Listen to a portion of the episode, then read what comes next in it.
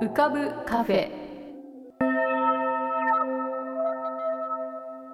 浮かぶカフェ。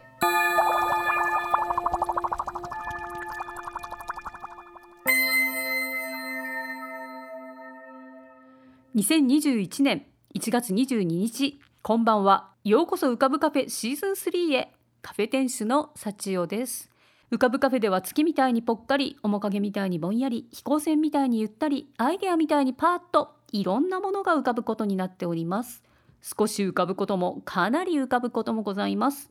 地上では不自由なあなたもここでは自由です。重いもの硬いものは入り口で脱ぎ捨てて軽くなってお過ごしください。今日も浮かび上手なお客様の素敵な声をお届けします。ではごゆっくりお過ごしください。堀切克弘のパリ子育て俳句散歩。皆さんどうもこんにちは、えー、先週の放送は2月じゃないや。1月15日だったんですけれどもいきなり間違えちゃった、えー、うちの子供の4歳の誕生日で、えー、ございましてささやかなお祝いをしました。まあね、この時期になると時間が経つのは早いななんていうとってもとっても凡庸なことをね、ついつい思ってしまうんですけれども、まあ、4年前は僕は東京で一人で、えー、待機をしていて、妻が一人で、えー、里帰りで九州の方にね、えー、いたんですけれど、まあ日曜日だったんですよ、15日。それで夕方になってから連絡が来て、生まれるっていう 連絡が来て、そこから慌てて、えー、九州行きの、まあ、取れたんです。あの当日最終の飛行機を予約して、で、乗り込んで、で、着いて、まあ、そこから多分タクシーで山陰まで直行したと思うんですけど、なんかね、雪が多分ぱらついてたんぐらい寒かったのをね、記憶しております。まあ、着いた時はもう生まれていてですね、えー、まあ、分娩室にはいたので、まあ、そこからえー、この赤ちゃん抱っこしてちょっと上まで連れてってください。ね。言われて、えー、まだこういう息も落ち着かないまま、えー、暗い病院の中をですね、抱っこして、えー、これここで転んだらどうしようとか思いながら、なんとか上まで連れてった時の緊張感は今でもね、覚えております。まあその時にいくつかあの俳句を作ったんですけど、自分で気に入ってる句としては、母子ともに健康、寒波来たれどもていうね、えー、寒波が来て寒いけど母子ともに健康だったっていう、まあ、ちょっとねこれあの今の移動の状況がわからないとうん読みにくい句かもしれませんが、まあ、自分としては気に入ってる一句でございます、えー、今年は翌日パリでちょうどね初雪が降りまして5センチぐらい積もったので、えー、まあ、一緒に子供と2人で外に寒かったですけど出て、えー、雪だるまを作って遊んだりしました。えー、ちょっとね、今日ね、声がガラガラなんですけど、まあ、理由がありまして、えー、今週、火、水、木と、リモート授業というのをチャレンジさせていただいておりまして、えー、しかもフランスの学校ではなくてですね、えまあ、フランスの学校で教えたことないんですけど、え日本の学校、大学とリモートでつないで、俳句の講義を集中講義でね、持たせていただいております。えー、2限3限がその授業の日程なんですけど、えー、2限がね10時40分から始まるんですよ。で今フランスと日本って8時間時差があるので、まあ、要は10時40分はフランスの深夜の2時40分なんですね。だからまあご飯食べた後はもうすぐちょっと横になって仮眠取って、まあ、12時か1時ぐらいに起きるようにして、えーまあ、そこからちょっと準備をして喋る。で、朝まで喋った後、あの家族で朝ごはん食べて、もう8時ぐらいにはまた寝るみたいな生活を3つ、3日続けてたら、あの、まあちょっと眠さもあるんですけど、声の方がね、結構やられてしまって、えー、来週無事喋り倒せるのか、ちょっとね、不安なんで、えー、まあ週末はゆっくり休みたいと思ってます。あの、まあいろんな形のそういうリモート授業ってね、あると思うんですけど、なんかその僕が受け持ってる授業は、なんか暗黙の了解で、えー、学生さんが顔出しをしないという了解があるらしくて、僕はまだね、あの3日目にして、学生さんの顔10人ぐらいいるんですけど、誰もね、知らないっていう、僕だけが顔を出しているというような状況なんですが、まあ、しまあ、喋ってる側からするとそんなに違和感はなくて、あのこうやってラジオ収録してる時の感じと、まあ、そんなに遠くないですね。あのまあ、向こうは、あの僕の方見えてるっていうことで、まあ、よくよく考えると、まあ、劇場にちょっと似てるんですね。あの劇場って客電あの客明かりがつかないと演者さんの方からお客さんの顔ってほとんど見えない真っ暗なんですよね。えー、でも演者さんの方は高校と照明を受けてるので見えるという感じなんですがでもなんかねよくよく考えたら僕自分の顔はパソコンに映ってるので、えー、自分はこう演者の方でありながらあの客席の方にもいるみたいなねちょっとあの奇妙なあの存在の仕方をしているなとも思ったのでまあそんなに劇場と似て非なるものかもしれないですね実はね。えー、まあなんかそういうこともついついこの画面越しでね、えー、考えてしまうというようなリモート授業をしております。あのこういうコロナ禍で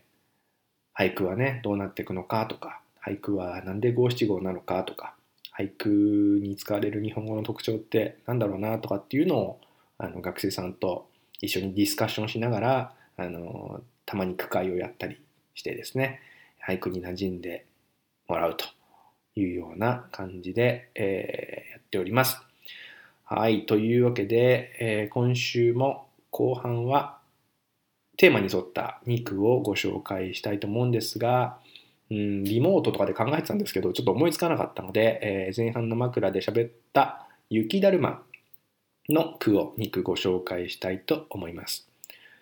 あの俳句の人っていうのはもう立春2月4日か5日ぐらい以降は冬の俳句は基本的に作らないっていうふうに決めているのであの俳人にとっては冬はねあと2週間ちょっとで完全に終わってしまうんですね。そこからはもう春の俳句しか作らないということになりますので今のうちに雪だるまご紹介したいと思います。まず1句目はこんな句でございます。雪だるま泣きぬにわかの月明かり、雪だるま、泣きぬにわかの月明かり、寺田京子さんという方の句ですね。えー、寺田京子さんは放送作家、えー、でありつつ、俳人もされていた札幌生まれの方です。雪だるま泣きぬっていうのは泣いている官僚のぬなので、えー、涙が出ているということなんですが、そこに差し込んでいるのがにわかの月明かりということで、えー、月の光はほとんど見えない夜なんだけどもそこにこう明かりが出てそしたら雪だるまが泣いている。ねえー、まあ、この泣いているはもし北海北海道だとしたら、まあ、夜に溶けてるっていうことはないので昼間に溶けたあのものがこうアイスみたいになってね光っているというような情景だと僕は思いますが、えー、まあ、このにわかの月明かりが雪だるまの表情をこう映し出している照らし出しているという、まあ、瞬間に注目したところがあのこう叙情性があってなかなかね魅力的なドラマ的な一句かなと、ね、放送作家さんならではの一句。そんな風にも見えるかもしれません。もう一句ご紹介したいと思います。かく生きてかく忘れられ雪だるま。かく生きてかく忘れられ雪だるま。有馬明人さん。という方の句ですけども、有馬さんは、まあ、東大の総長なんかを務めた後に、えー、小渕政権の時だったかな、えー、文部大臣なんかも務めていた方なんですが、えー、俳句もずっと学生の頃からされていて、え、俳句の世界でもとても有名な方です。まあ、特に、え、俳句の国際化の授業なんかをね、え、されていたことでも知られていますが、まあ、く生きてく忘れられっていうのはこのように生きてこのように忘れられる。まあ、雪だるまはね、あの、本当に儚い短い人生、まあ、人生っていうか人じゃないから、だるま生、えー、なんですけども、えー、まあ、それをね、こういうふうなリフレインで読み止めているところが、えー、こう記憶に残る一因だと思います。まあ一方でね、有馬さんはいろんなことをされてきた方なので、まあそんな簡単に書く忘れられなんていうふうにはいかないだろうと。今ね、誰もがあの亡くなった直後、12月にね、あの、急逝を90歳ぐらいでされたんですけれども、えー、そんなことも思いつつの一句です。えー、最後に僕の句をご紹介したいと思います。さっき作りました。落下して、跡形もなく雪だるま。落下して、跡形もなく雪だるま、堀切勝弘。あのー、先週ね、パリで初雪が降った時に、あのー、ていうかな、橋の欄干みたいなところに雪だるまをが置いてあって、ちょっとこう散歩してる間にそれがもう落ちてなくなってたので、なかなかあの地上じゃないところにね、雪だるまが置いてあるっていう景色も珍しいんですけど、まあそういうとこに作ったら、ちょっとね、えー、気温が上がったらすぐなくなっちゃうよなっていうふうに思って、えー、本当に核も儚かない雪だるまの人生、人生じゃない雪だるま生を思いながら、えー、落ちちゃった雪だるまのことを俳句の中で読み留めてみました。落下して跡形もなく雪だるま。はい、というわけで、ガラガラの声でお聞き苦しいね、えー、10分間だと思いましたけども、えー、辛抱強く聞いてくださってありがとうございます。えー、来週はこの声がどうなってるかわかりませんが、またね、えー、お聞き苦しくない声で、えー、放送ができたらと思ってます。それでは皆さん風邪ひかないように気をつけてください。さようなら。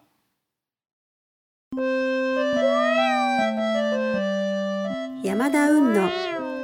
ラジオ舞踊。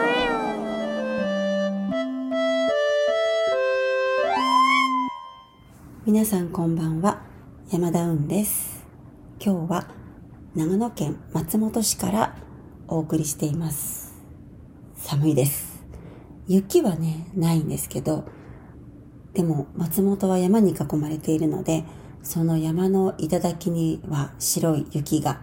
見えます。とっても綺麗な山の景色とすっごく綺麗な空気を吸いたいけどマスクしなきゃいけないっていう時々マスク外しても空気って吸うんですけども、本当に空気が美味しい。お水も美味しい。お酒も美味しいけども、今は飲みに行ったりなかなかできない松本です。昔はあの、東京のね、家から離れて旅に行くと、やっぱりすごくその旅、旅の街、旅先の街が楽しくて、何かご飯食べに行ったり、飲みに行ったり、一人だろうと、誰か道連れ、旅のお供がいようと、えー、本当に楽しい時間が必ず訪れていたんですけども、えー、今はですね、やっぱり東京から来たっていうことでお店に入れないとか、東京から来たっていうことで何か人を誘いにくいとか、もちろんあの PCR 検査を受けて来てますし、私至って元気なんですけども、あの、何がどうかよくわからないんですが、とにかく行動を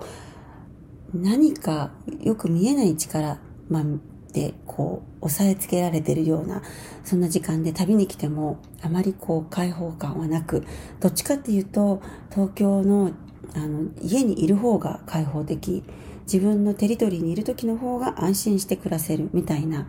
あの、不思議な心境を旅先で感じています。お店もですね、あの、松本は緊急事態宣言が出てませんので、開けてていいんですけど、しかし、あの、観光客もいませんし、そして街を歩いてる人が本当に少ないので、お店早く閉まってるところが多いですね。で、昨日私はあの、7時ぐらいにお蕎麦屋さんに行ったんですけど、そこはあの、夜7時だと大体、あの、結構並んでて、外にベンチが置いてあって、そのベンチにも座れない人が多いようなところなのにもかかわらず、昨日はお店の中で私ともう一人しかいなくて、本当にガラガラでびっくりしました。誰も、あの、他のお店もですね、覗くと、いつももうびっちりしあの、混んでるところも誰も中でご飯食べてる人がいないんですね。びっくりです。松本とっても美味しいところがいっぱいあるし、あの、本当にこだわりの食材やお料理を出してるレストラン、カフェ、ビストロのようなところがたくさんあるんですけれども、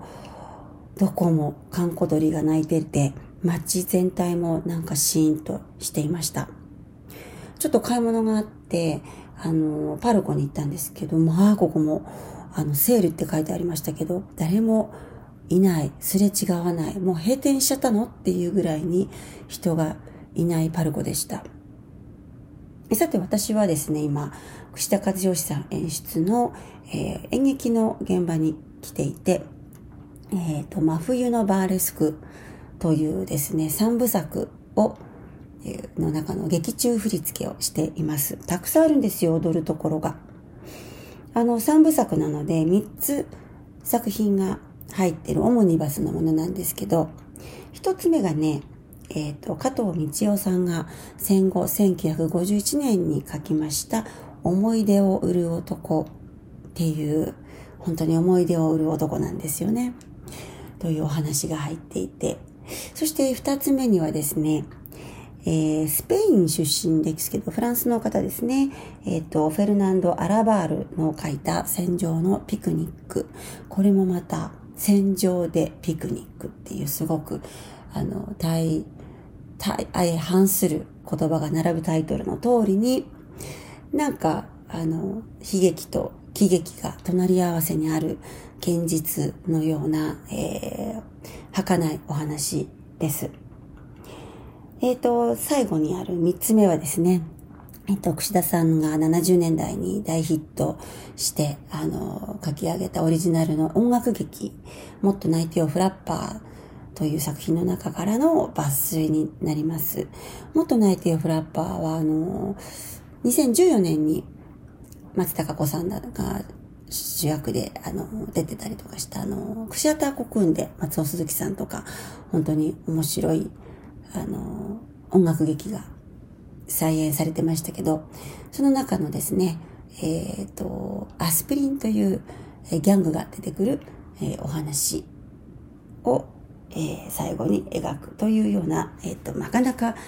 まあ、盛りだくさんの三部作、全部どれも、なんかこう、生と死が儚く分かれたりとか、えっ、ー、と、喜びと悲しみがあっけなく、ものすごい勢いで、ものすごい速度で訪れてきては消えていくっていう、あの、で、そこに人間の気持ちがついていかない、ついていかないうちに、なんか、ああって言ってるうちに、次の展開が次の世界が始まっちゃうみたいな、そんな、こう、時間の感覚のとても楽しい三部作です。これはあの、松本の、えっ、ー、と、新米メディアガーデンというところで、えっ、ー、と、2月の、もうすぐですね、1ヶ月切ってますね。えっ、ー、と、17日から始まりまして、東京は、え東京芸術劇場のシアターウエストで2月26日から始まります。もうすぐですね。大変です。もうダンスのシーンいっぱいあるからやらねばですね。という振り付けをしながら私は、えっ、と、もう一つ松本シアターファクトリーという演劇学校の中での、えー、ダンスのワークショップも同時に、えー、担当していますので、えー、松本にそんなわけで今、今週は滞在しています。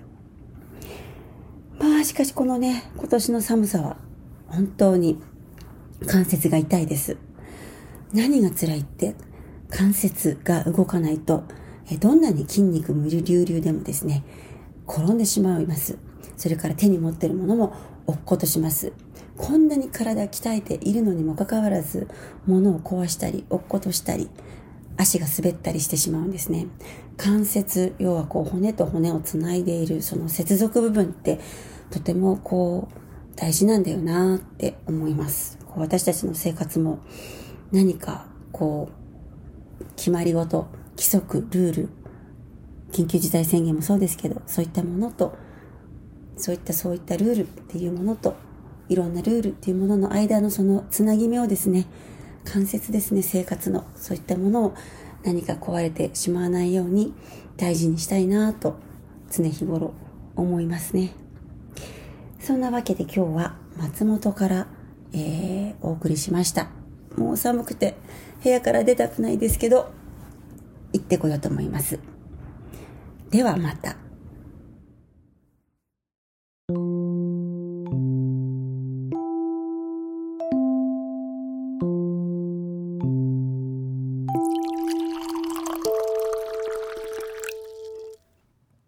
旅をするのが大好きなんですけれどもこのところなかなかそれが叶いません。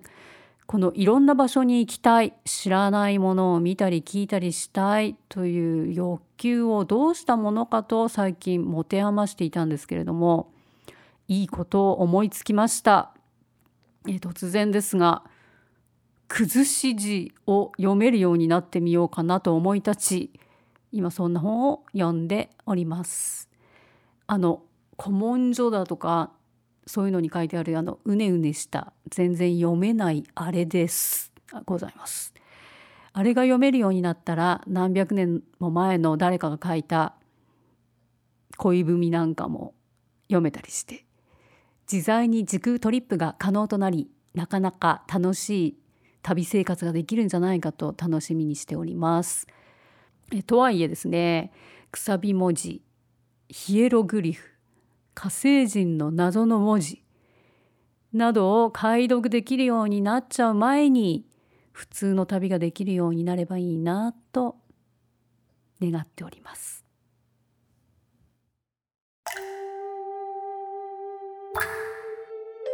桐竹門富こと富さんのぷかぷか温泉独り言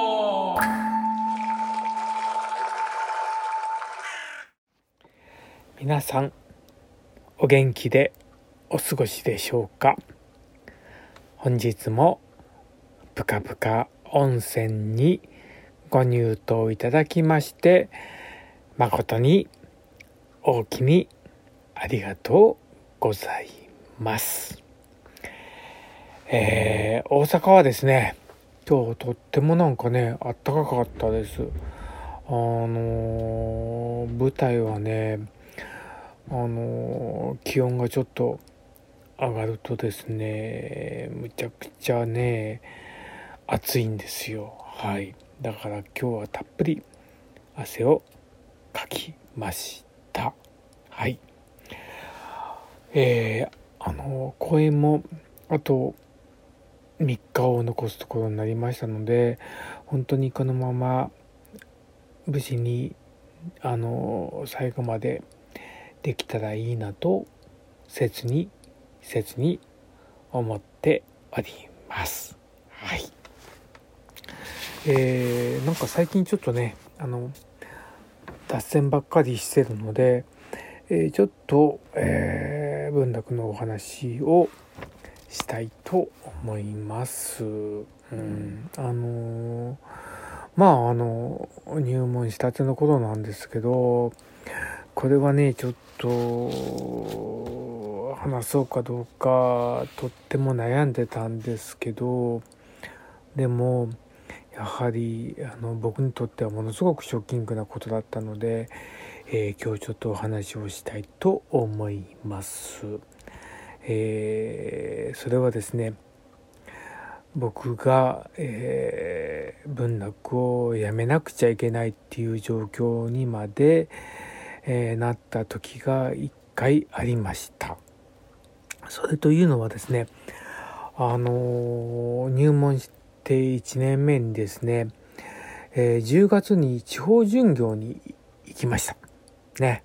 で、まあもちろん、あの入ったばっかりで下場ですのでですね、あのえっ、と、巡業はね、あの、1部と2部に分かれてて、で、まあ、あの間に休憩時間とかあるんですけど、まあ、僕はまあずっと楽屋に残ってたんですよね。で、えー、その時にですね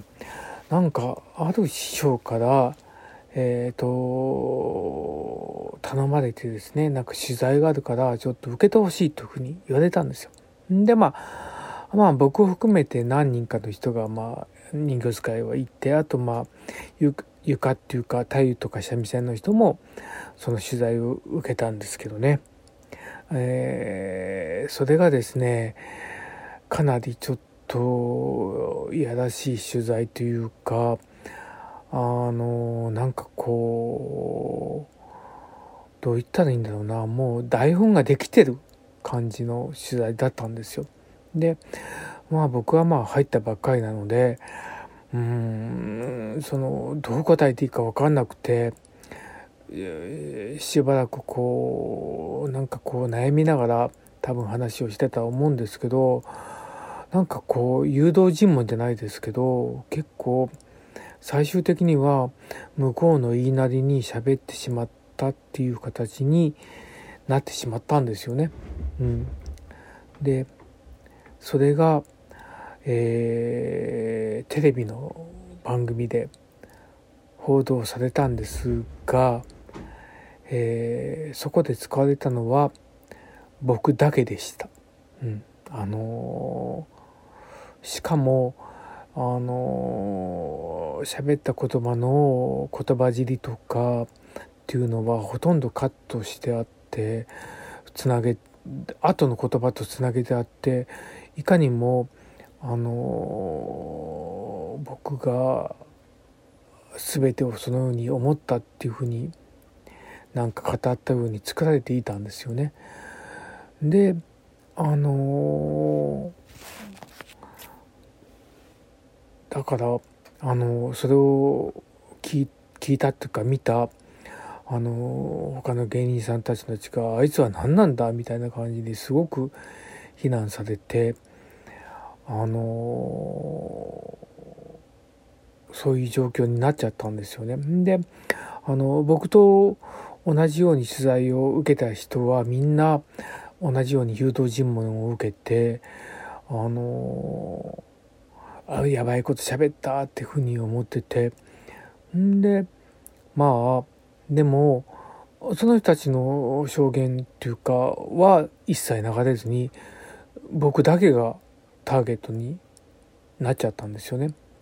ですごく責められました本当にその状況を知らない人たちには。でもあのある人がまああの実はあの言わされたんだっていうふうになんかの事情を説明してまああの僕の誤解は解けたんですけど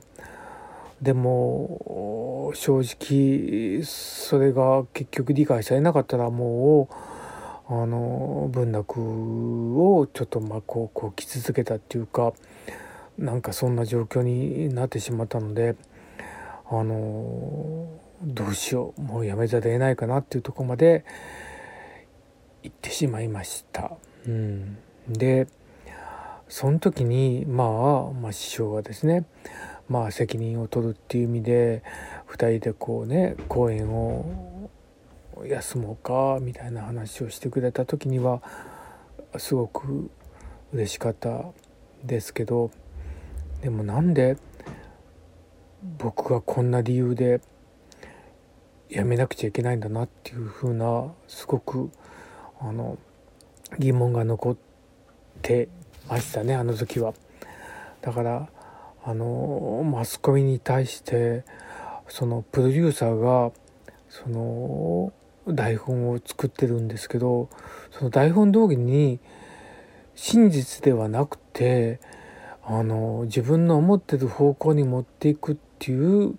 番組の制作に対してああなんかこうあの疑問というかああなんかこう思いましたね。だからそれからあの報道されることに対してこれは本当に正しい正しいのかなとかっていうふうに常にこう思うようになったきっかけにはなったんですけどまあ最終的にはそのあの僕にこう依頼をしてくれた師匠があのちょこちょこっとこう呼び出して僕にこう謝ってくれたんですよね。迷惑をかけたって。まあまあでもなんかあのそれを言ってくれいただいたってことだけで、まあ、ありがたかったのはありがたかったんですけどでもなんでっていうのもちょっとこう残ったしこりが残ったちょっと悲しい出来事だでしたね。うん、うん、そんなこともあって。でもまああの結局辞めずに済んだのでまあ今の僕がここにおります。はい。ちょっとなんか暗い話になってすんませんでした。はい。ほんでね、えー、っと、まあ、あの、なんか、うーん、いろいろこうねなんかそのコロナもあってあの過ごしてた時期に結構 YouTube を見てたんですけどさあ何を見てたかっていろいろ見てましたけど一番見てたのは 実はですね あの松田聖子なんですよね。あの僕実はあの聖子ちゃんのファンなんですよね。でそのなんでファンになったかっていうきっかけなんですけど高校の時にですねまあその頃はあのみんなお小遣いも少なくて各自があのお小遣いで LP を買ってでみんなで貸し借りをするっていう感じだったんですけどその時にえっ、ー、とねあの友達がですね松田聖子のあの LP を録音してカセットテープに録音して僕にねくれたんですよ。そしたらねその LP がすっごい良くてもうびっくりしたんですよね。そのあのシングル曲以外の曲もものすごくレベルが高くてあの引き込まれたんですよね。うん。であの本当に、うん、それからこうあのその友達が、まあ、他の聖子ちゃんのアルバムも結構たくさん持ってたので録音してもらって聞いたらね全部が良くてやっぱり当時はね本当にあのすごいあの作詞家とか作曲家の人たちがあの作ってたので、うん、まあそこまで僕が理解してたかどうか分かりませんけどなんかこう圧倒されてしまってあの聖子ちゃんすごいって思ってもちろん可愛いですしほんでうん。あのそっからファンになりましたね。であの YouTube でその昔の映像を見たりとかコンサートとか見たりとかしてましたね。であのー、僕が好きなのはですねもう亡くなってしまったんです。46歳で亡くなった大村正明さんっていうねあの作曲兼編曲家の人方がいるんですけどその人の曲というか編曲とかがすごく好きでまあ一番好きなのはあの「カリビアン・ウィンド」っていう歌があるんですけどすごく聖子ちゃんの中ではねあのあのあのそうやボーイの季節の B 面だったと思いますけどすごく大人びた曲でちょっとこの物悲しいんですけどね。あでもすごく好きですね。あとあのブルージュの鐘とかねとんがり屋根の花屋さんとかですね。青春の夕日もそうですしスイートメモリーズもねあのその方の作曲編曲なんですよでもこうちょっと調べてみたらね、すごいんですよね。あの、八神純子の水色の雨とかですね、山口も梅のシャニック祭とかですね、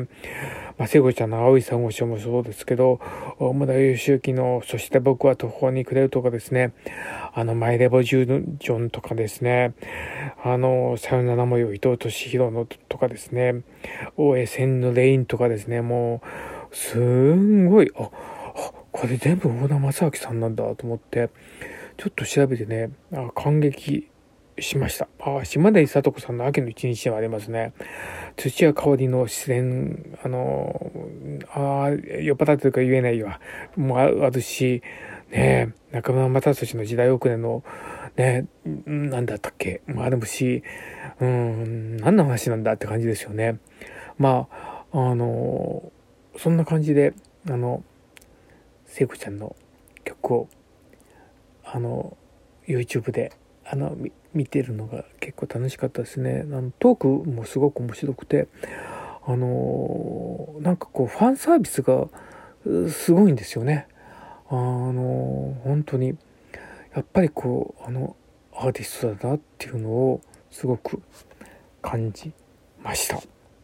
ねえ。なんであの文のなでし方聖子ちゃんの話になったんだろうとか思うんですけどあの他にもね好きなアーティストもたくさんいますのでね